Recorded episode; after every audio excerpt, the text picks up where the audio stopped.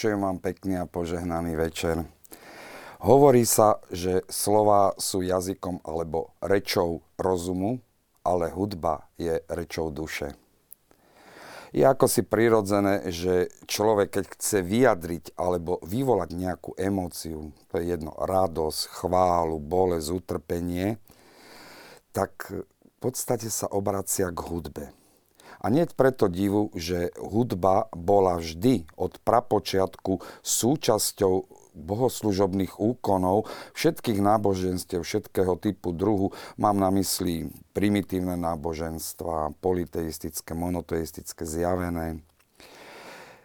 Goethe vyhlásil, že náboženská pobožnosť je nemysliteľná bez hudby. A tento veľký básnik nakoniec dodáva, že je to najúčinnejší spôsob prihovárania sa človeku, ale aj človeka, a to s priam zázračným účinkom. Ako je to s kresťanskou hudbou? Aké je jej postavenie v liturgii? Aký mala vývoj? Akú má budúcnosť? Prítomnosť. O tom dnes sa budeme rozprávať tu u nás v našej luxackej Samárii pri našej studničke. Vítam vás pri sledovaní diskusnej relácii v Samárii pri studni dnes večer na tému Spievaj pánovi celá zem.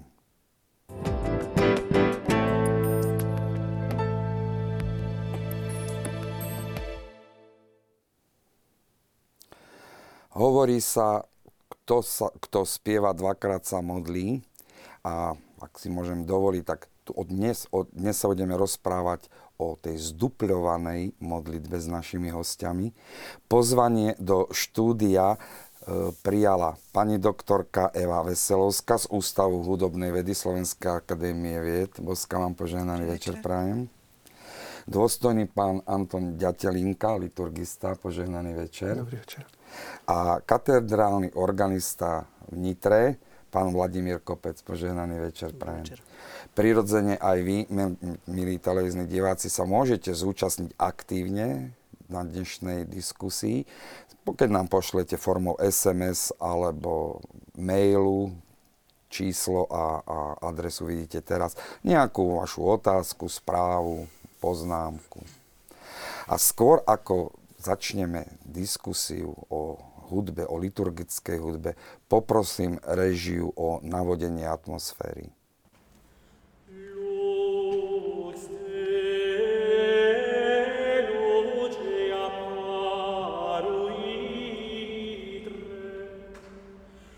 when you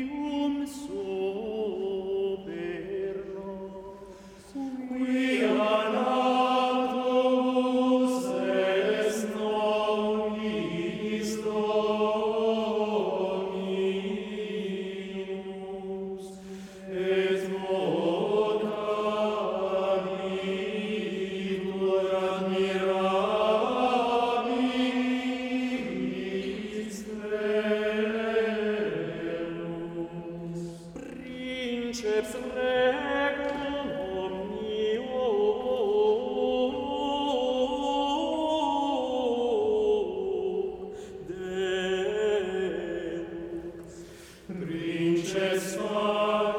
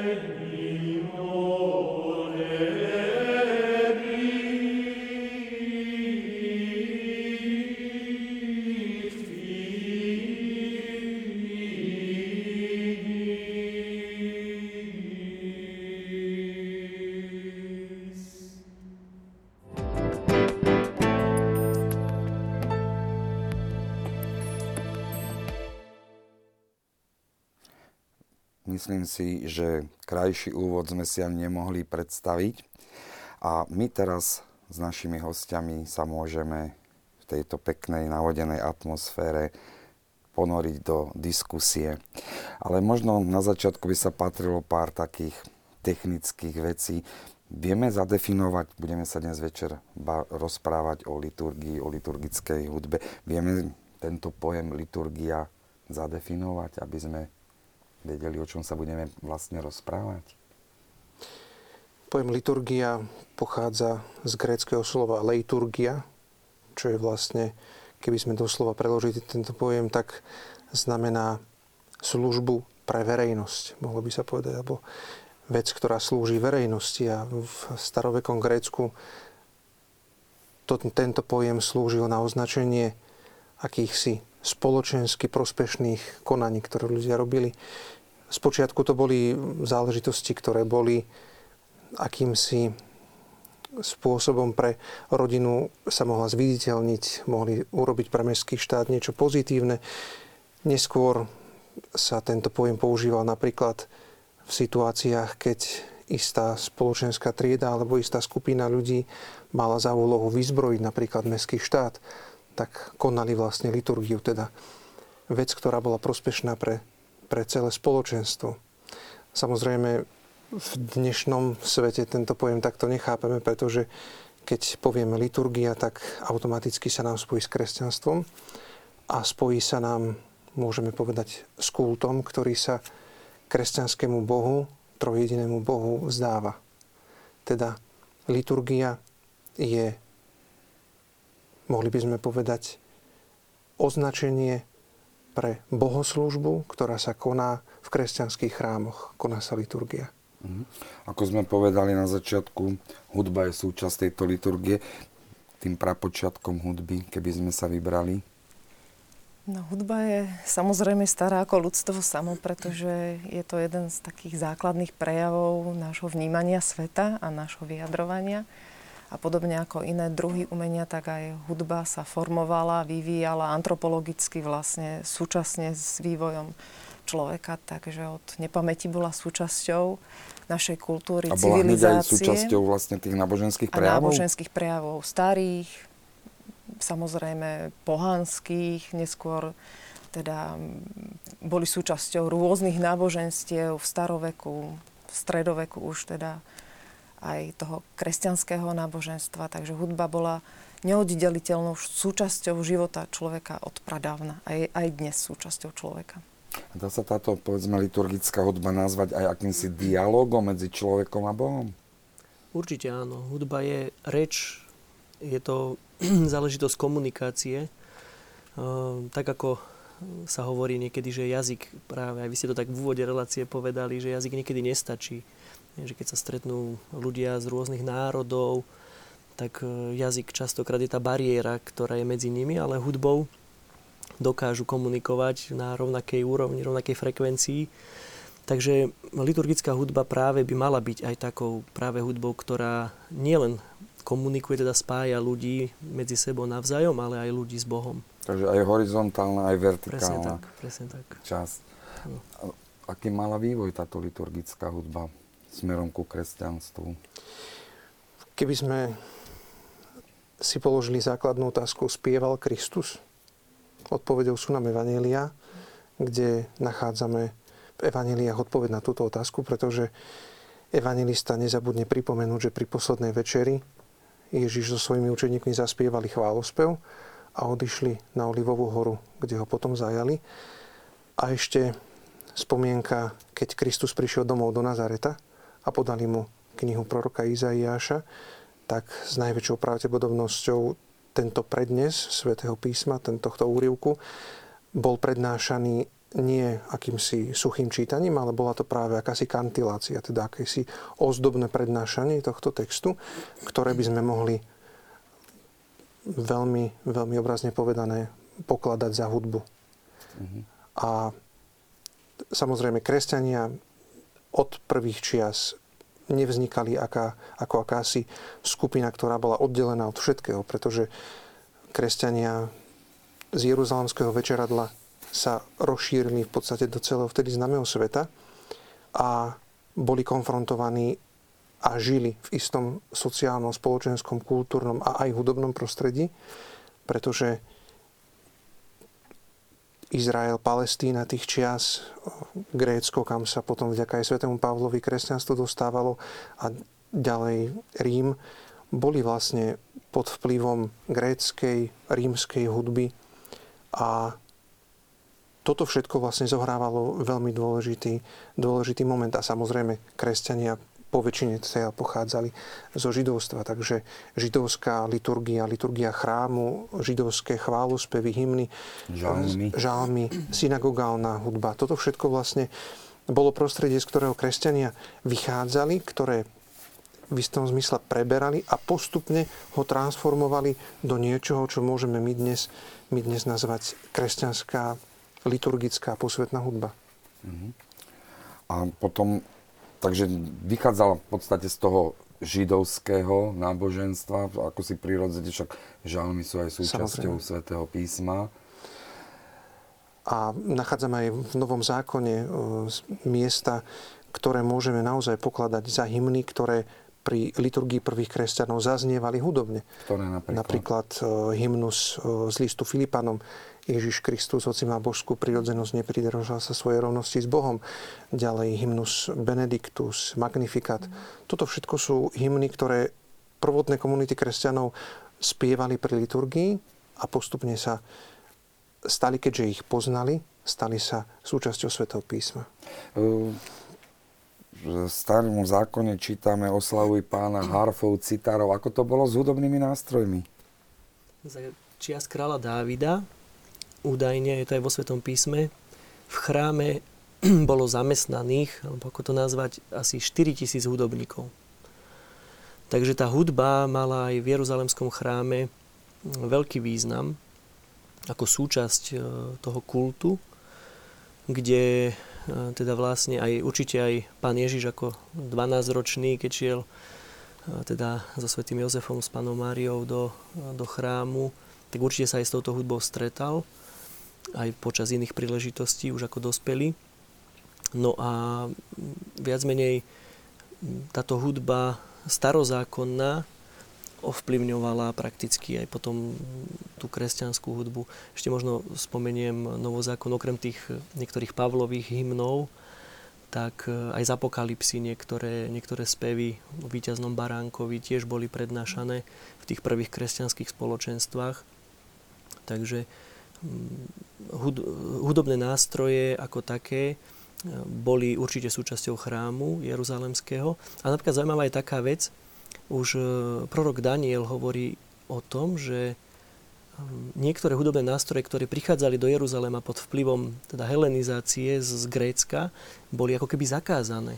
kde vyslovene odporúča, že ktoré hudobné nástroje nemôžu odznieť v, teda pri bohoslúžbe e, Jahvemu.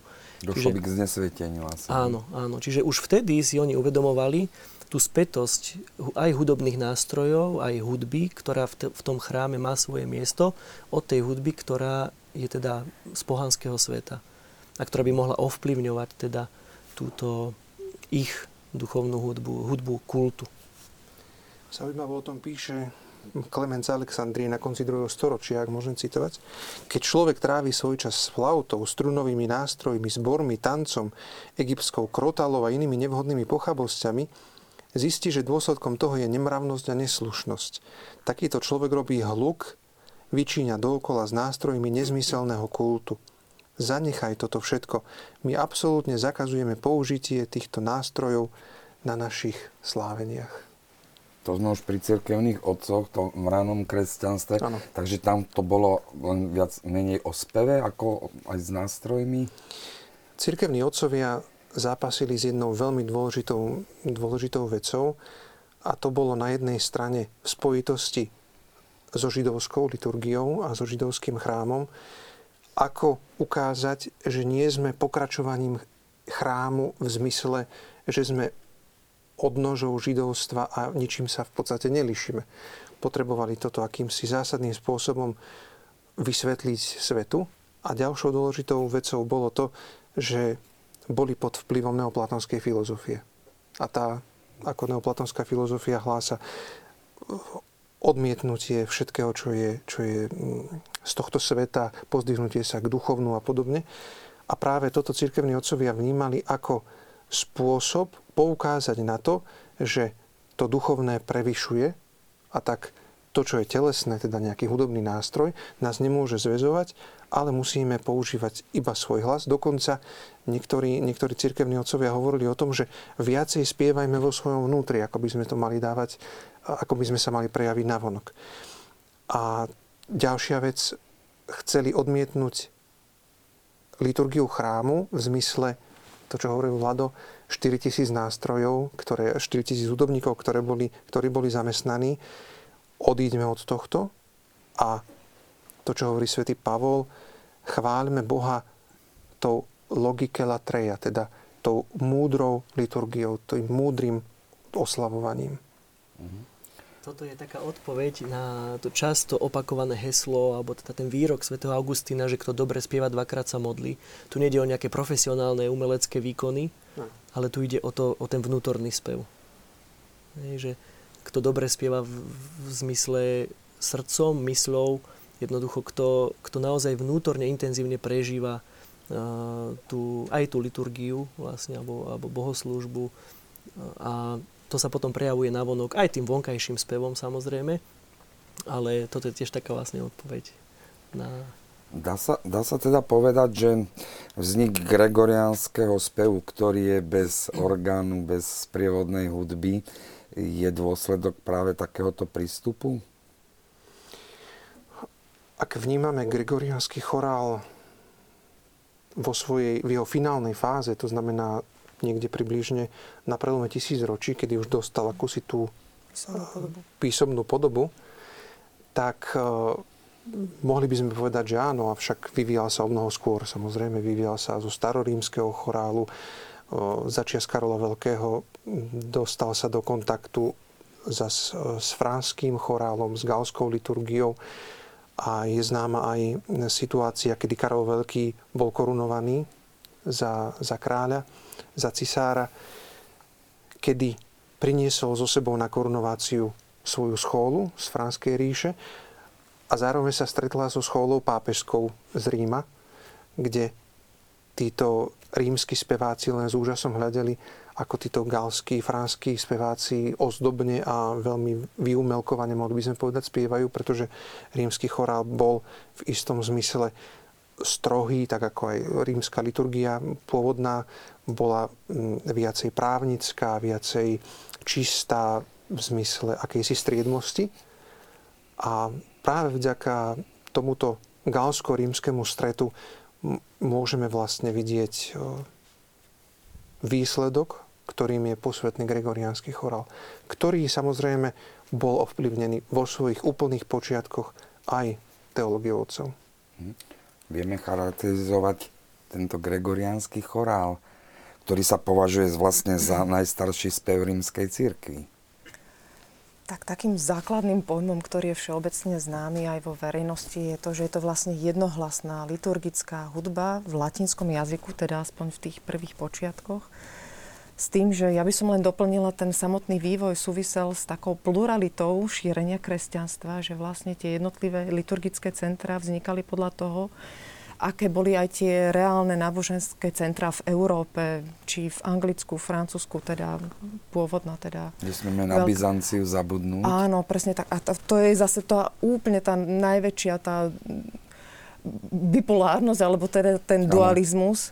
Ale všetko súvisí aj s historickými predpokladmi, s formovaním Európy, jednotlivých štátnych útvarov a toho, jak sa vlastne to náboženstvo potom etablovalo v tom procese tých politických zmien, ktoré vlastne prišli po rozpade um, rímskej ríše a kedy vlastne vznikali prvé kráľovstva, prvé ríše tuto v západnej Európe. Takže všetko jedno s druhým súviselo, aj tie cirkevné centra a takisto s tým súvisela aj vzdelanosť, kultúra, kde sa vlastne budovali prvé tie centra cirkevné, tak tam sa vlastne budovala aj tá kultúra, tá vzdelanosť, ktorá počas celého stredoveku bola predovšetkým v týchto cirkevných strediskách, že to je vlastne základ našej hudobnej kultúry je vlastne stredoveká hudba, gregoriánsky chorál. všeobecne európskej kultúry. A všeobecne európskej kultúry, ale vlastne tej hudobnej zložky určite môžeme povedať, že vlastne všetky ďalšie žánre hudobné, aj dejiny hudby vlastne vychádzajú práve z tohto kultúrneho dedičstva, ktoré vlastne je postavené na starších základoch starovekých gréckej teórii, hudobnej teórii a vlastne sa to všetko spojilo v jeden taký ďalší monumentálny blok, ktorý vlastne dnes nazývame v tom stredoveku ako gregoriánsky chorál. A nejak charakterizovať ho po tej hudobnej stránke, okrem toho, že to teda je jednohlasný. Vy ste Neviem. pred reláciou dokonca povedali, že mnohí ho považujú za nudný. Alebo vy ste hovorili. Tak áno, dnes keď sa opýtate alebo pustíte na hodinách hudobnej výchovy žiakom nejakú ukážku gregoriánskeho chorálu, tak oni sa pritom nudia, čo to je, to sa nedá počúvať. Možno uh, taká zaujímavá... tam chýbajú. No, a basové gitary a, a bicie. No Gregorian vlastne mm, je, tak, je na jednej strane, áno, stredoveký spev, na druhej strane je veľmi moderný. A skúsim toto takú, tak, mm-hmm. takýto môj parado, paradoxné vyjadrenie aj troška vysvetliť. Gregorian totiž to nepozná metrum. Mm-hmm. Nepozná Rytmus. presné delenie, mm-hmm. uh, teda na nejaké rytmické hodnoty. Uh, Gregorian je vlastne ako keby okrídlené slovo. Slovo v prvom rade svätého písma v latinčine, alebo je úzko spätý teda s týmto jazykom a ako keby dávala tá melodika Gregoriánu tým slovám svätého písma nejaký taký vzlet, alebo aby sa ľahšie vpíjali do, do duši tých poslucháčov. Uh, si pamätám, som mal jedno také školenie z, zo Solemu s jedným mníchom, mm. ktorý sa venuje Gregoriánu. A keď sme už teda spievali nejaké antifóny, tak nám hovoril, ako to spievate? To nespievajte, to hovorte. Že, že, tak ako ikony sa, sa nemalujú, sa ale, ale píšu, tak áno. Gregorian sa nespieva, ale hovorí. Áno, tam všetká v úvodzovkách rytmika prakticky je veľmi závislá na prirodzenom rytme toho jazyka. A keď si zoberieme, teraz sa dostanem k tomu, prečo moderný, veď vlastne aj súčasná hudba, hudba 20. 21. Mhm. storočia, úplne, úplne, odbú, úplne odbúrala napríklad e, taktové čiary. Mm. aj, aj vo vážnej hudbe, mm. aj, teda aj v populárnej hudbe niekde. Čiže, čiže e, naozaj vidíme, že ten Gregorián ako taký základ európskej hudobnej kultúry tu stále je, on stále inšpiruje, stále niekedy provokuje. Mm. Sú mnohé skladby, rôzne remixy, aj techno, ano, kde v pozadí je nejaký Gregorián. Čiže naozaj toto je, myslím si, v rámci Európy taký ten základ hudobný, ku ktorému by sme sa stále mali vrácať aj v súčasnej liturgii. Svetý Augustín spomína práve o tomto ozdobnom hovorení svätého, svätého písma aj v spojitosti s tou vnútornou stránkou prežívania liturgia viery a v spojitosti so spevom hovorí, že niekedy už ani slova, ani hudba nedokážu vyjadriť tú vnútornú radosť, ktorú človek prežíva pri prežívaní viery a vyjadruje sa práve tým, že už ani nehovorí, už len spieva. A toto je v podstate niečo, čo je veľmi častou častým momentom v gregoriánskom choráli, hlavne čo sa týka graduálov alebo aleluja, kde naozaj na jednu slabiku je niekedy vyspievaných 20 aj viac nôd. Mm-hmm.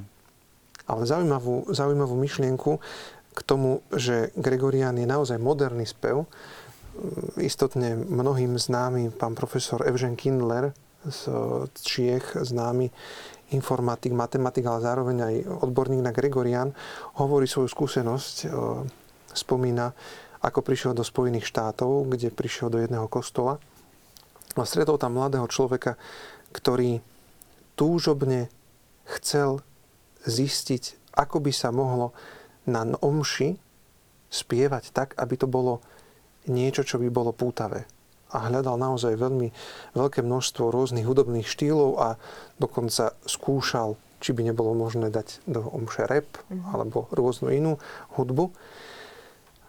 Až jedného dňa videl istý vedecko-fantastický film, v ktorom kozmonauti z roku 4000 sa dostali do stredoveku a spadli do kostola. A autory tohto filmu, aby, aby vyjadrili akúsi tematiku alebo náladu v tomto kostole, tak pustili tam práve Gregorian. A tento chlapec v živote nepočul nič takéto. A keď toto začul, tak si povedal, toto je niečo, čo som hľadal. A práve stretol profesora eh, Kindlera, ktorý mu vlastne povedal, že toto je Gregorian a ten tu už máme niekoľko stovák rokov. Mm-hmm. Takže naozaj oslovuje tento spôsob spevu oslovuje aj dnes. Žiaľ, je veľmi málo chrámov, kde sa aj mladí ľudia dnes môžu s gregoriánskym chorálom stretnúť naozaj naživo, kde, môžu, kde mi aj niečo vysvetlené o tomto speve, kde naozaj môžu prežiť teda, teda liturgiu cez gregoriánsky chorál. Možno ľudia nevedia, že samotná Sveta Omša je vlastne gregoriánsky nápev. Áno. Um, ako je tam ministranti vedia, možno dievčata, ktoré neministrujú, toto netušia, že aj v misáli sú trošku iné notové osnovy. Gregorian má toto špecifikum. No tá notácia, to je taká špeciálna oblasť ešte ďalšia toho gregorianského chorálu. Uh, vlastne vy ste sa pýtali aj na tie rozdiely, tak ano. ja by som len k tým rozdielom ešte doplnila, že tam chýba tá harmonia, že vlastne Gregorián je, keďže je jednohlasný, tak vlastne to slovo je to dominantné a ono vedie vlastne tú hudbu. A okrem toho, že chýba teda rytmus a presné metrum, tak ešte, alebo teda to slovo udáva presne ten tok celého hudobného priebehu, tak ešte tam chýba aj tá harmónia, to znamená, že je tam len ten horizont spievaný a nemáme takú výplň, na ktorú sme dnes e, zvyknutí v harmonickom myslení. Že máme modálne myslenie, máme 8 módov cirkevných, ktoré vlastne trošku inak tá melódia je postavená na iných vzťahoch, ako je vlastne to dnešné, to diatonické myslenie, ktoré je durmolové, ktoré vlastne od renesančnej hudby začína byť tým dominantným e, modelom, ktorý vlastne počúvame.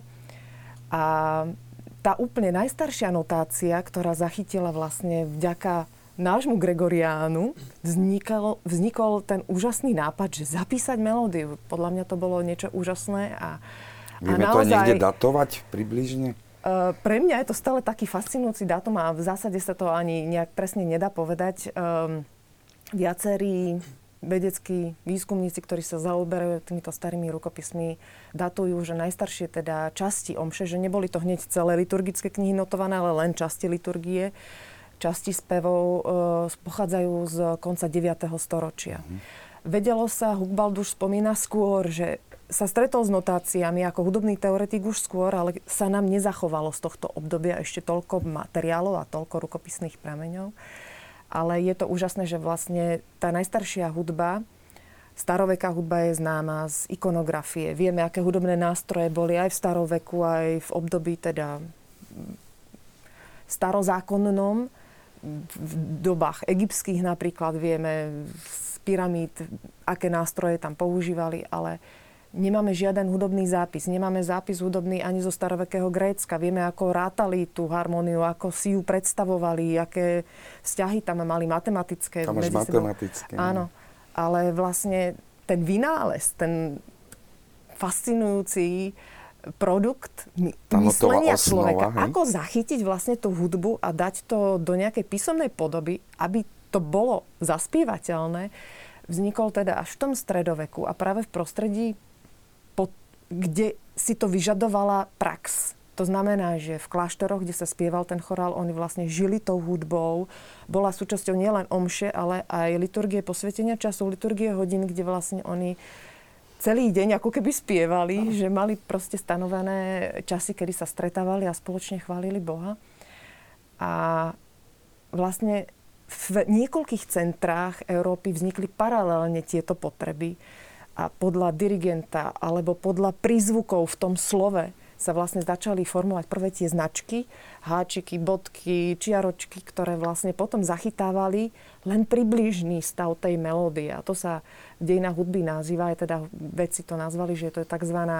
neumová, adiastematická alebo diastematická. Keď už sa začala pohybovať to trošičku v nejakých vyšších alebo nižších uh, priestoroch nad tým písmom, pretože samozrejme vždy to bola, prvá bola teda kniha rukopis, kde bolo zachytené teda to slovo, odkedy teda máme písmo, ale vlastne sa už začali teda aj tie samotné značky používať na zapis tej melódie a potom absolútnym reformátorským počinom bolo v 11. storočí, kedy vlastne Talian Guido Zareca začal zachytávať tie značky medzi tie linajky, ktoré vlastne už aj dnes nachádzame v tých súčasných liturgických knihách a podľa ktorých spievajú či kňazi, alebo zbory, alebo teda celá hudobná produkcia vlastne je dnes v rámci linajkovej osnovy, tak vlastne v tom 11. storočí nám práve tá linajková osnova sa dostáva do života. A bola štvorlinajková. Bola najprv iba, najprv boli iba slepo, slepé linajky. Oni vlastne ešte nepoužívali ani tú samotnú čiaru, ale že boli vlastne v rámci tých kódexov len tzv. slepé čiary a po, trošku vyššie, trošku nižšie sa písali tie značky.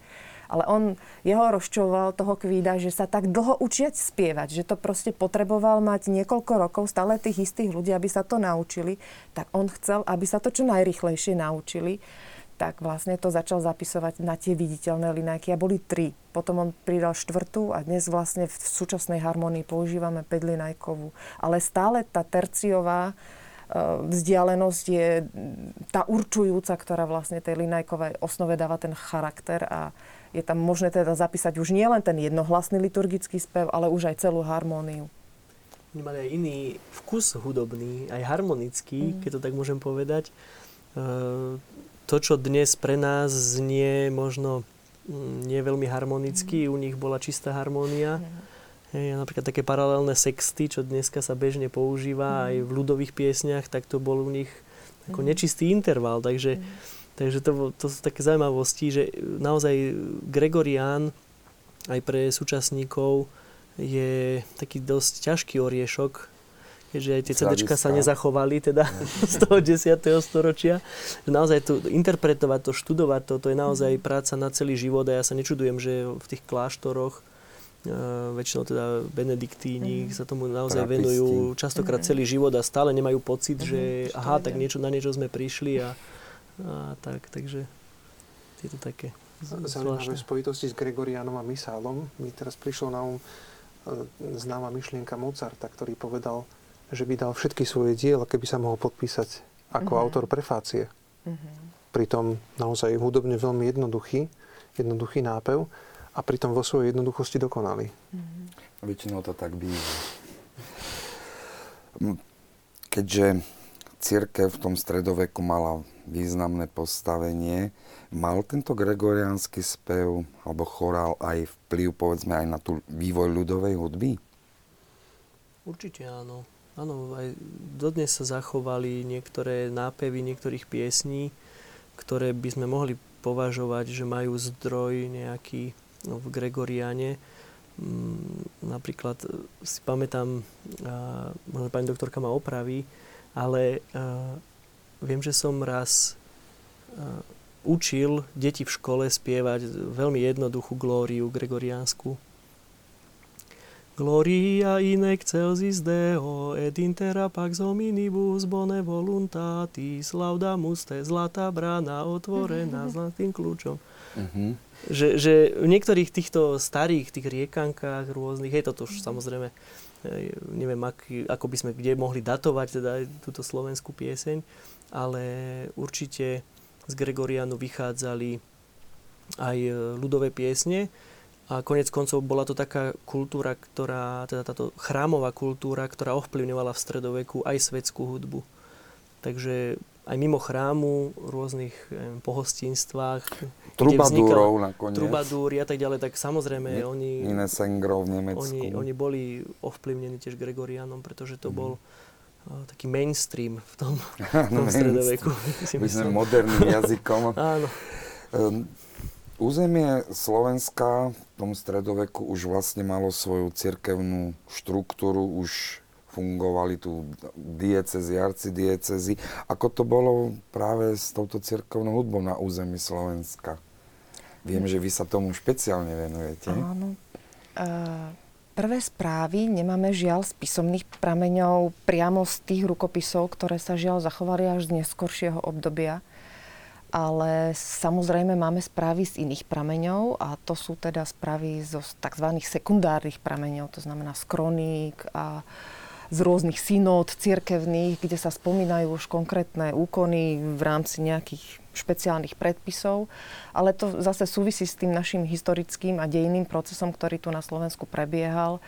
A určite teda tie prvé misijné Eh, činnosti, ktoré tu zaznamenávame na našom území, či z prostredia iroškótskych mníchov, alebo potom vlastne tá naša ťažisková misia byzantská, ktorá je zaznamenaná teda už v tom konkrétnom 9. storočí a celá tá, celý ten obrovský proces kristianizácie už bol zároveň aj s tým procesom, kedy vlastne na Slovensko prichádzajú určite prvé liturgické knihy, pretože sa slavila tá liturgia, vznikali, boli budované vlastne prvé chrámy, bolo založené samozrejme prvé biskupstvo, máme údaje o prvých e, chrámoch, ktoré zakladali ešte teda pred príchodom svätého Cyrila metoda Pasovský a Salzburský, vyslanci, biskupy, ktorí vlastne tuto požehnávali, posvecovali chrámy, posvetili prvý nitrianský 828. chrám. Takže to sú všetko také tie základné informácie, ktoré úzko súvisia s tým, ako možno teda tá liturgia určite tu bola, ale ako vyzerala, to žiaľ nevieme. Takže nevieme, či tu bol, povedzme, začas celá metóda gregoriánsky spev. Určite bol. bol. To sa spomína v tých prameňoch. Mm-hmm. Aj vlastne pri obhajobe liturgického jazyka sa spomína, že sa spievalo aj v Ríme, aj určite sa spievalo u nás, pretože vlastne bola z roku 880 e, sa vyjadruje papeža uh, a je reakciou vlastne na podnety e, svätého metoda a a Svetopluka a Vichinga, ktorí chcú, aby vnitre bola slavená latinská liturgia, ale vlastne metod mal povolenie, ktoré bolo už boli predchádzajúcej, aby tu bola teda staroslovenská liturgia, ale vlastne muselo byť evangelium čítané v latinčine. Takže stále tam bol ten dualizmus, že čo bude akým spôsobom prednášané, ale e, v zásade od toho 10. storočia je určite zásadným jazykom, liturgickým jazykom, liturgickým spievaným jazykom latinčina, ktorá vlastne kontinuitne uh, existovala počas celého fungovania stredovekého Uhorska, keď sa pohybujeme teda v rámci toho stredoveku. A žiaľ teda primárne e, pramene liturgické knihy v národnom jazyku nemáme zachované. Máme teda len tie latinské bohoslúžobné knihy, ktoré to je ďalšie také veľké delenie, že vlastne počas liturgie sa spievalo e, z bohoslúžobných kníh, ktoré mohli byť notované celonotované alebo len šťastie notované, že vlastne je misál, ktorý je aj s textom, aj s notáciou e, jednotlivých teda spevov a plus je graduál ako omšová kniha, kde sú len spevy napísané. To už je ale samozrejme už to vyformované. Úplne tie najstaršie knihy to boli sakramentáre a rôzne miešané liturgické knihy, kde vlastne boli rôzne spevy ešte to nebolo tak e, rozdiferencované, jak v tom vrcholnom stredoveku, ako sa nám to teda zachovalo u nás na Slovensku. A potom tam bola ďalšia skupina, veľká skupina liturgických kníh e, k posveteniu času, k liturgii hodín a to boli breviáre. Opäť mohli byť nenotované, že sú tam len texty, alebo mohli byť notované breviáre, že tam boli aj texty, aj spevy, a, alebo to boli antifonáre. To takisto bola zase obrovská masa všetkých spevov, tisícky spevov, Eh, k, vlastne, kde sa nachádzali spevy, antifóny, responsória k posveteniu času. Častokrát boli také e, veľkoformátové, áno, áno. pretože nebolo možné, aby všetci mali nejakú prí, takú príručnú knižočku. Že bola velikánska bola kniha, z ktorej spievali všetci speváci. Že videli vlastne ani, všetci. Ani no. noty nepoznali, ani no. text nepoznali. Že no. väčšina vlastne tých spevákov bola negramotná. Takže väčšinou to malo len ten kantor, vedúci. Uh-huh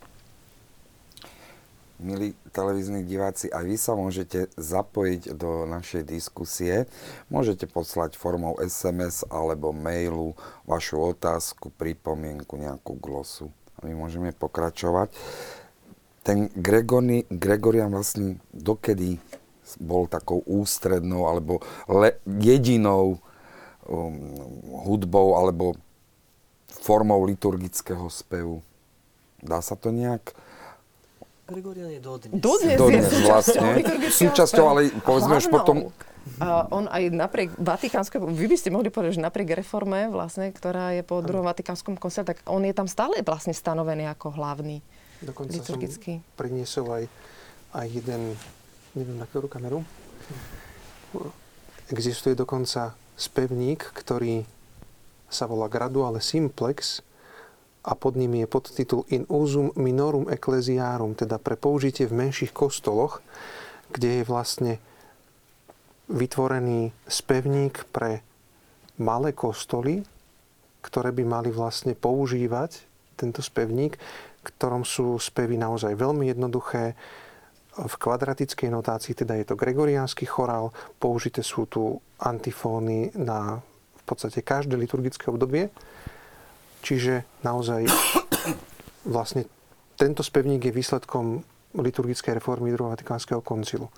Teda naozaj, ako hovorí pani doktorka, že Gregorián je hlavným spevom cirkvi dodnes, ale ak by sme sa mohli od toho stredoveku vlastne odraziť od toho Gregoriánu, ano. tak k polifonickej. K polifonickej Ale ešte možno by stalo za, za zmienku pri gregoriánskom chorále používali sa povedzme už v neskorších časoch aj hudobné nástroje, alebo bol stále bez nástrojov?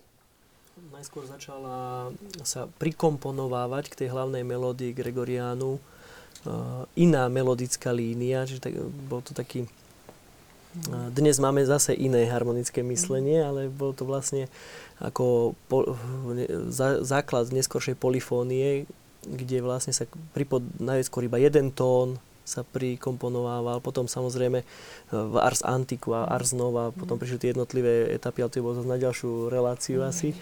Takže postupom sa áno z Gregoriánu vyčlenil, alebo vznikol, e, vznikol viac hlas, že polifónia, kde E, kde vlastne boli 4, 5, 8 hlasy až dokonca do 28, 20, 20 hlasy, 22 hlasné skladby, kde už potom nastal troška problém. On bol síce hudobne naozaj, dneska by to asi málo hudobných skladateľov mhm. dokázalo takú polifóniu napísať, ale tam vznikol problém tým, že prestalo sa rozumieť, rozumieť. textu. Mm hudba prevládla nad textom. Mm-hmm. Áno, presne tak. Pretože keď každý hlas spieva tú, tú istú slabiku niekde inde, mm-hmm. tak zrazu z toho bola taká koláž e, rôznych slabík a, a strácal sa tam text. Takže um, potom, potom neskôr sa považovala, aj dnes sa považuje za takú vzorovú, taká palestrinovská polifónia, teda už sme v období renesancie a dn, vlastne spolu s gregorianským chorálom práve palestrinovská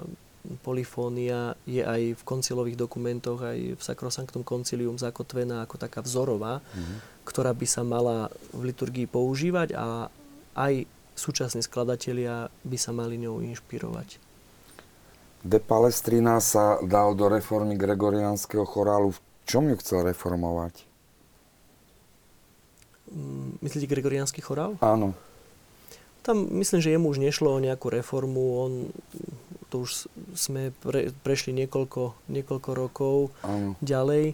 No prvom rade renesancia už bola o tom, že tam už sa aj autori začali podpisovať po tie mm. svoje skladby. Mm-hmm. No a on bol vynikajúci muzikant, aj veľmi veriaci, veľmi veriaci človek, myslím, spovedníka mal svetého Filipa Nériho, uh, ktorý teda ho veľmi povzbudzoval k tejto činnosti a naozaj na pápežskom dvore bol veľmi obľúbený. Dokonca, neviem, či to je iba legenda, alebo naozaj pravda, že údajne Palestrína by mal byť jediný laik, ktorý je pochovaný medzi pápežmi. Uh-huh.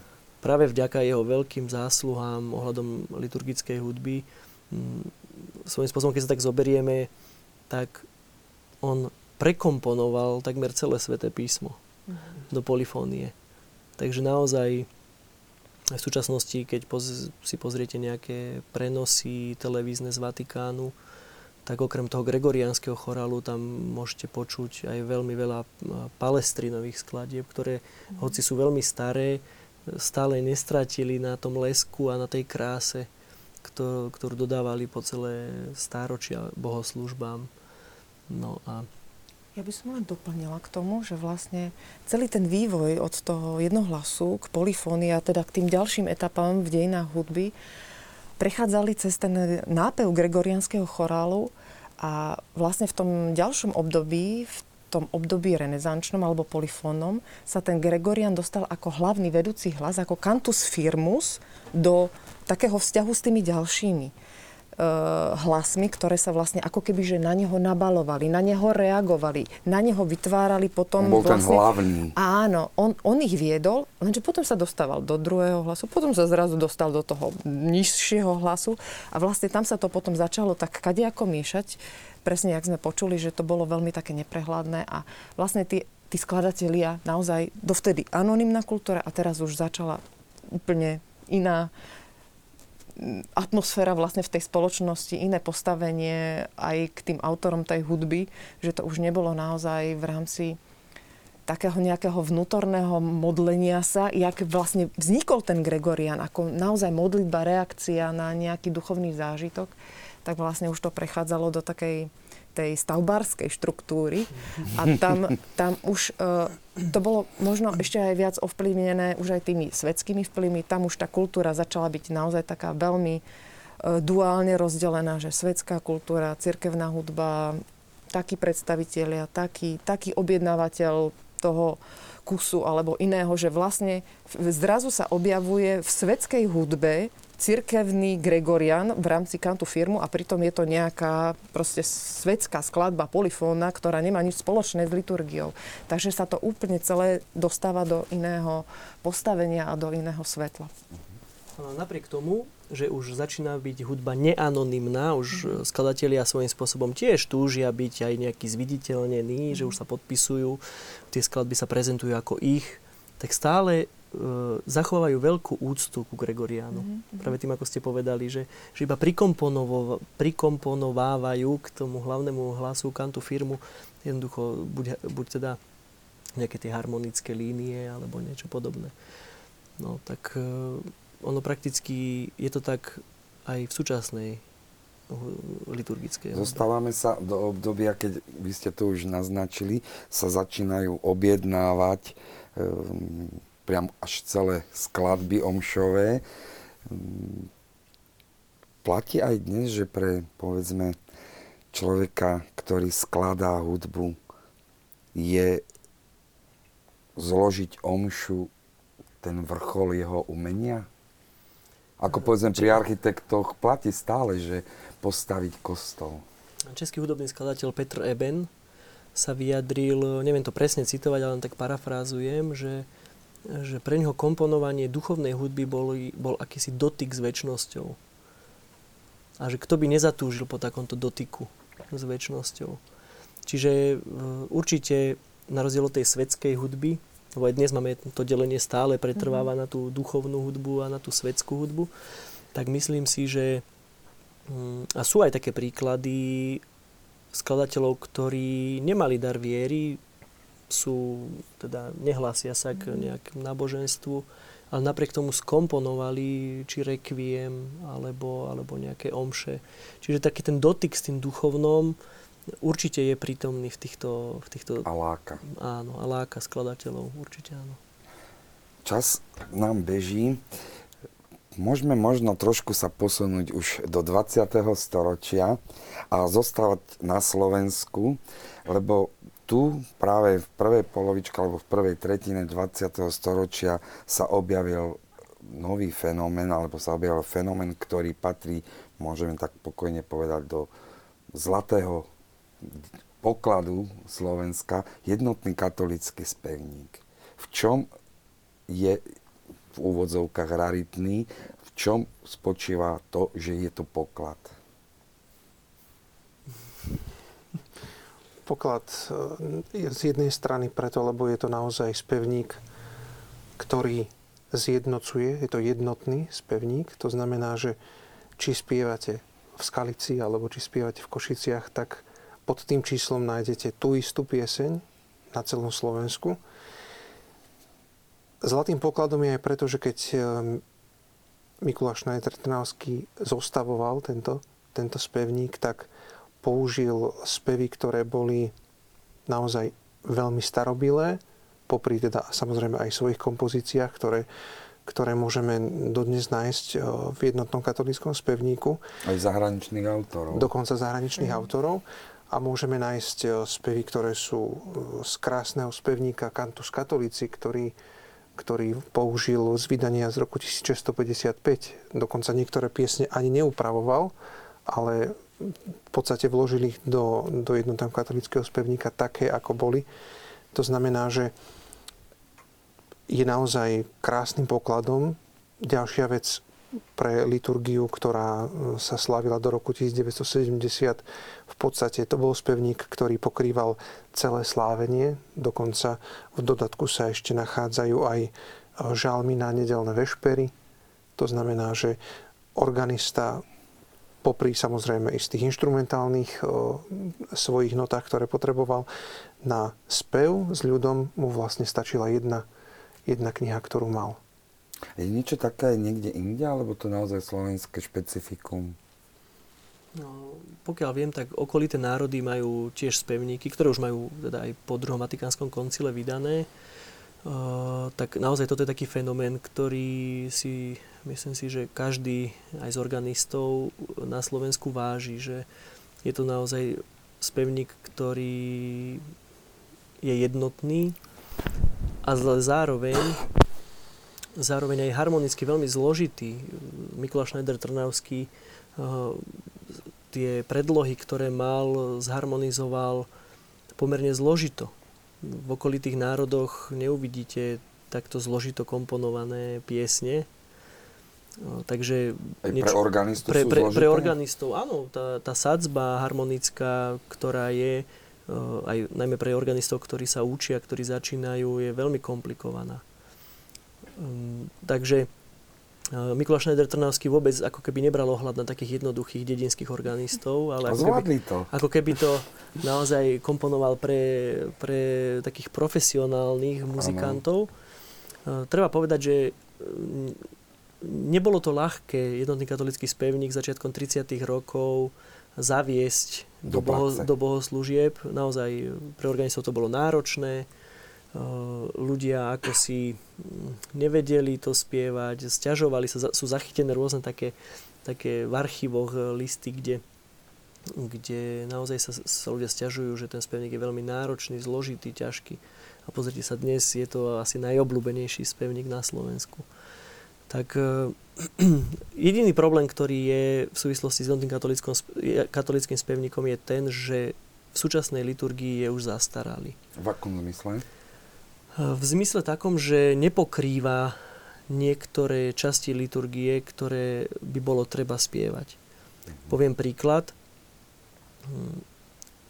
Piesne k svetému príjmaniu de facto majú všetky, takmer všetky, adoračný charakter. Čiže boli to piesne k sviatosti oltárnej, tak je to aj v jednotnom katolickom spevníku uvedené. Čiže ako keby určené na adoráciu. Chýbajú tam piesne na ďakovný chvalospev po príjmaní. A takisto zoberme si, koľko trvá liturgický rok, teda obdobie cez rok a koľko tam je piesní od 236 po, po 259. A zoberme si napríklad Vianoce, ktoré trvajú, tento rok by som len dva týždne, mm-hmm. tam je vyše 100 piesní. Čiže, čiže z praktického hľadiska dnes jednotný katolický spevník má také vážne nedostatky. Nehovorím teraz o hudobnom ani o tom na, naozaj poklade Slovenska, ale e, v súčasnosti aj po druhom Vatikánskom koncile e, ako si sa pýta nejaká nová tvorba, ktorá by práve tieto časti, samozrejme s jednotným katolickým spevníkom sa stále počíta, aj keď s niektorými úpravami textovými, ktoré už sú zastaralé, alebo aj možno teologicky dogmaticky nie celkom vyhovujú súčasnej liturgii. Takže to prepracovanie, ale aj tvorba nových, nových e, či už antifón, alebo, alebo teda nových piesní, ktoré by, ktoré by pokryli liturgiu ste chceli niečo? Každopádne ja som len chcela doplniť, že ten e, spevník je bravúrne zostavený. Tá harmonická skladba napríklad je tak ťažká, že organista... o pôvodnej je kajské. Áno, áno, že organista niekedy naozaj musí mať taký rozsah, e, na chytenie decímy, alebo naozaj, že tam chytiť tie akordy je veľmi komplikované, ale také sú aj Schneidera Trnavského ľudové piesne, že to je takisto dosť ťažké zahrať, teda ako klaviristovi, ale ten spevník je naozaj dosť náročné zahrať, ak teda chceme hrať úplnú harmóniu. Ale zase k tým vianočným piesňam by som doplnila, že uh, aj Schneider Trnavský ho vlastne koncipoval na základe iných starších kancionálov, ktoré mal k dispozícii a tam bol zase ten materiál bohatší práve v tých oblastiach, jak sú napríklad vianočné piesne, že to je naozaj dlhodobá tradícia, ktorá sa ako keby chcela zachovať, že ľudia majú výber tých nápevov, ktoré radi spievajú a vlastne tým ústnym tradovaním alebo aj potom už v tej písomnej verzii preferujú niektoré veci, niektoré spevy, tak dúfam, že aj v tom novom spevníku budú tieto naše staré hitovky v úvodzovkách. No budú? Podľa mojich informácií... Bo, aby podľa... diváci vedeli, vy ste aj členom liturgickej komisie pri konferencii biskupov Slovenska. Áno, podľa mojich informácií, nie som síce v redakčnej rade, iba ano. ako externe tam posielam nejaké, keď treba niečo skomponovať, ale podľa mojich informácií tam budú tieto piesne, ktoré budú obohatené aj o niektoré verše, napríklad e, na príjmanie, na ďak, ako ďakovný chvalospev po príjmaní mm. a tak ďalej. Čiže môže sa stať, že jedna pieseň bude sa dať spievať mm. od začiatku Sv. Omše až mm. po koniec. Čiže Určite, určite sa plánuje, to by bola asi aj hlúposť, jednotný katolický spevník úplne vyčleniť, pretože naozaj je to náš poklad. A, takže sa s ním určite počíta. A, možno by som sa troška zastavil pri, pri tom slove katolícky, o tej jednote sme už hovorili. A, niekedy sa to tak nie dobre počúva, ale svojím spôsobom e, strofická pieseň, ako je aj v jednotnom katolickom spevníku, je hudobno, hudobnou formou niečo úplne iné ako ten gregoriánsky chorál. Je to si všimne asi každý, je nemusí byť aj nejak školený muzikant. No a táto forma strofickej piesne sa vyvinula z ľudovej zbožnosti, no a hudobne sa do bohoslužby dostala e, vďaka protestantizmu. Už Martin Luther bol skladateľom uh, chorálov, chorálovej hudby, ktorá bola úplne diametrálne odlišná od Gregoriánu, čiže on sa odčlenil z tohto hudobného hľadiska od Gregoriánu práve tým, že začal v Nemčine, teda v rodnom jazyku uh, Nemcov, teda uh, komponovať tieto melódie, ktoré ovplyvnili množstvo hudobných skladateľov, Johana Sebastiana Bacha a tak ďalej a tak ďalej. No a on vlastne aj vďaka týmto piesňam začal šíriť svoju reformačnú teológiu. A na takú obranu, ako keby katolícka církev potom vlastne začala používať pri tých ľudových zbožnostiach presne túto istú formu mm-hmm. uh, spevu. Samozrejme s textami katolickými. Ano.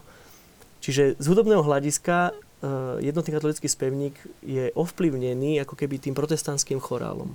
Ale to by som ešte doplnila. Sa páči. Lebo ten protestantský chorál bol zase ovplyvnený tými staršími formami gregoriánskeho chorálu, lebo tam sa na konci stredoveku začali komponovať nové spevy, strofické spevy. A to boli napríklad rimované oficia k niektorým svedcom, ktoré už boli rimované. Komponovali sa sekvencie a tie znova boli rimované. Niektoré áno, niektoré nie. Ale vlastne tento prvok tej strofičnosti už nachádzame už skôr, teda už ešte predtým, v tom 14. 15. storočí.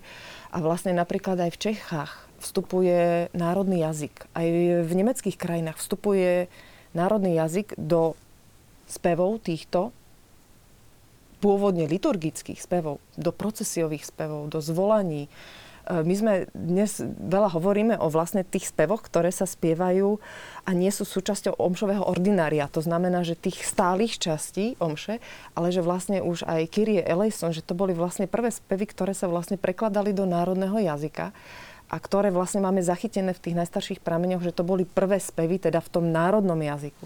Takže to by som ja len doplnila, že vlastne ten protestantský spev reagoval ešte na to staršie, ktoré vlastne vznikalo možno aj pod vplyvom svetskej hudby a toho, že naozaj uh, ľud potreboval uh, rozumieť, spievať, uh, nejak prepojiť ten pôvodný, veľký, monumentálny svet toho Gregoriánu s tým svojim svetom. Takže to tak jedno druhé ovplyvňovalo to tretie. Veď, veď Martin Luther k tým svojim chorálom častokrát, on ich komponoval texty na melódie známe už. Áno, áno.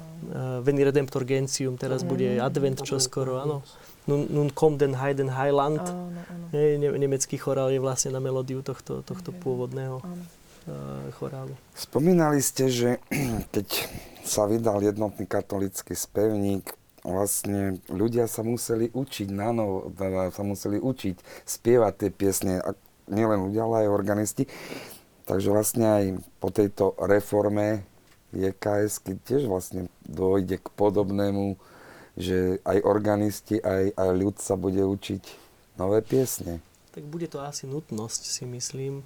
Neviem si to tak celkom predstaviť, bude to asi veľmi náročné a naozaj tam bude treba kooperáciu nielen hudobníkov, ale aj kňazov, eh, ktorí, Katechétov. katechétov, že naozaj eh, sa bude musieť eh, niečo také urobiť. Mnohí sa pýtajú, že prečo vlastne, veď máme ten jednotný katolický spevník, však to funguje a tak. Hej, ale mm, tam sa troška vytráca tá spätosť z eh, tých textov, eh, jednotného katolického spevníka s tou samotnou liturgiou. Hudba totiž to nie je iba nejaký podmas, ktorý je tam nejak, a že je to krajšie, keď tam je hudba. To nestačí, to tam hudba potom vôbec nemusí byť. Hudba je samotnou liturgiou. To znamená, ona by nás mala uvádzať už do toho tajomstva, ktoré sa slávi. Poviem taký príklad. Mm, Zelený štvrtok, omša pánovej večere, je neodmysliteľné asi v každej farnosti spievať pieseň 244 k stolu Božej láskavosti. Keď večere pána slávnej, áno, že spomína sa tam posledná večera a všetci sú spokojní. Keď si otvoríte graduál a pozrite si úvodný spev Zeleného štvrtka, večernej omše, je tam hľadajme slávu v kríži nášho pána Ježíša Krista, on je naša spása, náš život, naše vzkriesenie, on nás vyslobodil a spasil. A keď sa troška nad tým zamyslíte, tak vlastne na zelený štvrtok večer sa prežehnáme na začiatku svätej omše a na konci sa už nežehnáme. Na Veľký piatok, na obrady na začiatku sa neprežehnávame, na konci sa neprežehnávame. A ďalšie požehnanie je vlastne až po veľkonočnej vigílii. Čiže my tým zeleným štvrtkom vstupujeme do trojdňového slávenia. To nie je iba tá jedna omša pánovej večere. My zelený štvrtok slávime už aj smrť, aj zmrtvých vstanie pána. Čiže, čiže vidíte, že e, tie liturgické spevy by mali byť úplne ako symbióza tej liturgie. Čiže nemali by, ja neviem, nedela dobrého pastiera a teraz zaspiame Ty si, Pane, v každom chráme, svetostánku živý chlieb. To nesedí, nesedí to liturgicky. No, čiže toto je taký problém jednotného Mhm. katolického spevníka z hľadiska liturgického. No, Samozrejme nehovoríme naozaj o tom poklade, o tom, o tom, že aj harmonicky a hudobne teda je to svojím spôsobom taký náš národný poklad. ale- Hovoríme, že sa budeme musieť učiť a tak mi prichádza na um jedna taká myšlienka. na dedinách ešte ako tak, ale hlavne v mestách a v tých väčších mestách, ako keby sa v kostole prestalo spievať. Myslím, ľud ako keby prestal spievať a na novo sa bude pravdepodobne učiť znova. A tu divák Martin píše, Organista a cirkevný hudobník František Bér hájí myšlienku, že organista ani žiaden kantor pri speve zhromaždenia svojim spevom nevytrča, teda nespieva do mikrofónu. Spevom do mikrofónu kňaz či organista prehlušuje veriacich a oni sa vlastne ani nenaučia spievať a zvyknú si vôbec nespievať. Vy aký máte na to názor, sa pýta. Mm, myslím si, že je to správny názor. Naozaj mám takú skúsenosť, že v chrámoch, kde organista spieva s mikrofónom, ľudia prestávajú spievať. Pretože niekto to odspieva za nich. Mm-hmm. Mm, napríklad obyčajný žalm hej, je dobre, keď to responsorium nechá aj žalmista, prípadne keď spieva organista, keď nechá spievať ľud že ne, nezopakuje s nimi to responsorium. Začne, vtedy, vtedy, ľud, vtedy ľudia majú takú potrebu, e, no musím niečo zaspievať, mm-hmm. lebo však to bude trápne, keď bude ticho, hej, že je to tak niekde v podvedomí. Je to na mne. Hej, ale keď organista zaspieva všetko a ešte naozaj vytrča, ako to divák spomenul, vytrča nad tými všetkými, mm-hmm. a nie vždy je to aj dobre zaspievané, mm-hmm. Tak potom niekedy je to taký mikrofónový teror v kostole. A ešte keď do toho začne kňaz a teraz sa prekrikujú jeden cez druhého, tak vlastne ľudia naozaj nemajú takú potrebu spievať. Ale e, v súvislosti s tou vašou otázkou, že, že ľudia ako keby prestávali spievať, myslím, že okrem toho, že mm, ľudia teda častokrát pod vplyvom tých mikrofónov a toho všetkého sa toho vzdávajú, tu je problém troška taký vnútorný. Znova sa možno vrátime k svetému Augustínovi, že tá aktívna účasť na liturgii, to nie je len to, že ja odpovedám, ale ja v prvom rade som aktívny vo vnútri. Ja sa zamýšľam nad tým a pokiaľ ten spev a tá hudba nebude prameniť v srdci človeka, že e, zo srdca vytriskne ten spev, ten chválospev, tak dovtedy, dovtedy ľudia nebudú spievať všetci. Hej, a to je také možno aj troška smutné, je to aj taký možno obraz tej e, našej viery v našich chrámoch. Keď ľudia nespievajú, tak to o niečom svedčí a je to alarmujúce. Pretože človek spieva bežne na oslavách, rôzne ľudovky sa zaspievajú, keď, keď je človeku veselo na svadbách alebo na nejakých oslavách. A teraz my sme v kostole, kde, kde máme oslavovať Boha, máme ho chváliť a my sme ticho. Mm. Znamená, že aký máme my vzťah k Bohu? Taký, že prídem si omšu vypočuť v úvodzovkách, idem sa tam pozrieť, ako pán Farar dneska je oblečený, ako, ako povie krásnu kázeň, prípadne ako organista to tam dneska pokazí, alebo ako sa pomýli a zasmejeme sa na tom. Alebo, alebo idem ja preto, že zo svojho vnútra chcem odkrývať tie poklady a, a chcem naozaj prvom rade spievať vnútri a potom to dať aj na vonok. Lebo vlastne tu sa dostávame k jednej veľmi dôležitej veci, že my tu síce dnes rozprávame o posvetnej hudbe, o liturgickej hudbe, ale ona je vlastne už len vyvrcholením niečoho. Ona je vlastne akýmsi prejavom mm-hmm. toho, čo ja žijem vo vnútri, mojej viery, môjho vzťahu k Bohu, môjho vedomia toho, že na Svetu Omšu som neprišiel ako konzument, ktorý si príde odpočúvať kázeň, príde si odpočúvať hudbu, príde si zobrať sveté príjmanie, ale chápem liturgiu tak, ako ju chápali naozaj prví kresťania a tak, ako by sme liturgiu mali chápať naozaj aj my, že ten spev, ktorý môžem ja spí- a môžem ho vôbec spievať, tak je vlastne spevom, ktorým sa ja spájam s tou nebeskou liturgiou, ktorá už teraz prebieha a stále a väčšine predbieha. A je to tá liturgia klanenia sa tomu Božiemu baránkovi, teda to, čo aj svätý otec Benedikt XVI, emeritný pápež, hovorí, že je to už a ešte nie. Pretože už sme v nebi, už prežívame radosť neba liturgie, ale ešte nie sme v tom oslávenom nebi. A teda, keď hovoríme o liturgickej hudbe a o problematiky toho, že nespieva sa napríklad v kostoloch, tak vlastne problém je o mnoho hlbší. Problém je, či vieme, prečo by sme mali spievať. Mm-hmm. Ale vidíte, príde čo chvíľa prídu Vianoce a vtedy predsa len sú tie piesne niečím bližšie ľudu, alebo Boli by majú ste taký prekvapení, ľudovejší ale aj tam je, tá, charakter. tam je tiež tá tendencia, že ľudia prestávajú. Že aj také tam krásne okrem koledy. tichej noci Dnes, snáď. dnes už malé deti, keď na hudobnej výchove si chcete s nimi zaspievať Tichú noc, už keď sa blížia Vianoce, by ste boli prekvapení, že malé deti vôbec tú pesničku nepoznajú.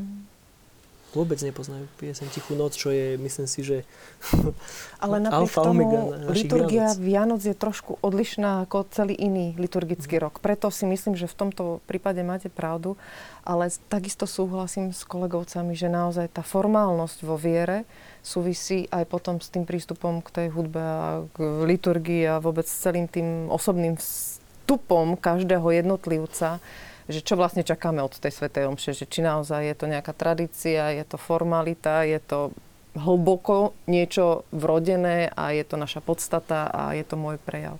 Alebo Takže ide o povinnosť nedelnú, povedzme. Takže to je úplne individuálne. Alebo je to, alebo je to je vlastne niečo, čo ja môžem.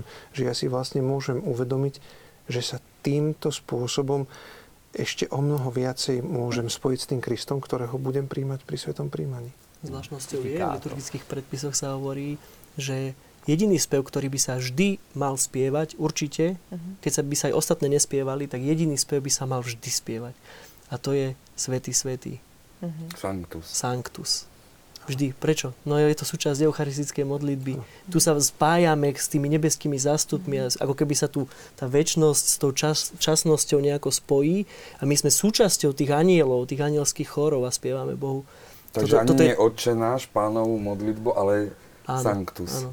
To je napríklad také zvláštne a také zaujímavé, že, že toto keď si človek uvedomí, tak až nejaké také zimomriavky Áno. idú, že, že naozaj tá, tá transcendentálnosť tak človeka, tá- to mystérium, tak e, a o tom je aj gregoriánsky chorál, o tom Mm. mystériu, o tej tajomnosti. Niekedy tým textom možno nerozumieme latinským, hej, keď už dneska nie je problém napísať vedľa latinského textu slovenský preklad, ale, ale nechať, nechať sa e, ako keby Viesť Duchom Svetým. A nechať sa ako si dostať dovnútra toho slávenia. Nechať sa preniknúť tým mystériom, ktoré, ktoré je tak veľké, že ja ho nemôžem uchopiť, pretože je to Boh, ktorého ja nemôžem. A nie práve, začali sme tým Gregorianom, nie je to práve na tej hudbe, že ona ma skôr do toho vtiahne, lebo ten Gregorian, ste spomenali zimovriavky a tie sú aj v lete, nielen teraz v novembri, že tá, zvlášť povedzme v takom gotickom chráme, keď začne Gregorian, tak to aj neveriaci má zimomriavky. Áno, samozrejme. Že tá hudba do toho mystéria vzťahne v podstate každého. Krása je príťažlivá. Vždy krása bude a Ako bola. hovorí Dostojevský, spasí svet. No, presne tak. Boh je krásny, okrem toho, že je všemohúci, milosrdný a všetky tie atribúty, ktoré vieme o Bohu, tak je aj krásny. On je pôvodca všetkej krásy a jednoducho on tou krásou ako keby chcel tých ľudí lákať k sebe. A to je krása vytvarného umenia. Prečo napríklad do kostolov nedáme nejaký brak?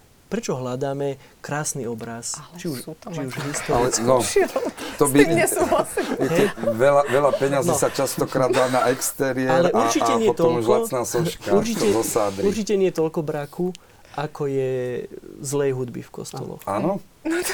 Myslím si, ako, ako chrámový hudobník mám také skúsenosti. Možno, môžem sa míliť. ale Zlej hudby v akom zmysle? Nekvalitné. Nekvalitnej hudby, nekvalitnej produkcie, ako tak Mhm. môžem nazvať. Myslíte teraz tie nové skladby, alebo... Nie, to nemôžeme, nemôžeme hádzať do, do jedného koša. V súčas, súčasnej hudbe vznikajú takisto krásne veci. Mm, skôr by som povedal uh, situácia napríklad orgánov v kostoloch. Hej, toto sú zase na ďalšiu To reláciu. je samotná, áno. Situácia organistov ako cirkevných hudobníkov. Hej, zoberme si, že Platený, povedzme, eh, profesionálny organist. tak áno, keď Aspoň človek- v tých katedrálnych v katedrálach a nejakých možno meských, nejakých väčších kostoloch by By podľa mňa, by, už teraz máme dosť vyštudovaných cirkevných hudobníkov na to, aby v každom tom kostole mohol, mohol začať robiť aj so zbormi, aj troška venovať sa tým ľuďom, aj troška ich možno učiť spievať Mhm. práve tie nové spevy, ktoré prídu. Eh, a toto my nemáme vôbec pokryté a títo ľudia idú predávať do Ameriky hamburgery, lebo nemajú z čoho žiť na Slovensku. No, ale to je zase, hovorím, ďalšia, ďalšia problematika. Ale aj preto ľudia mnohokrát nespievajú, pretože, pretože keď aj organista nevie, nevie dobre zahrať tú pieseň, tak ľudia mm, sa nechytia na to jednoducho.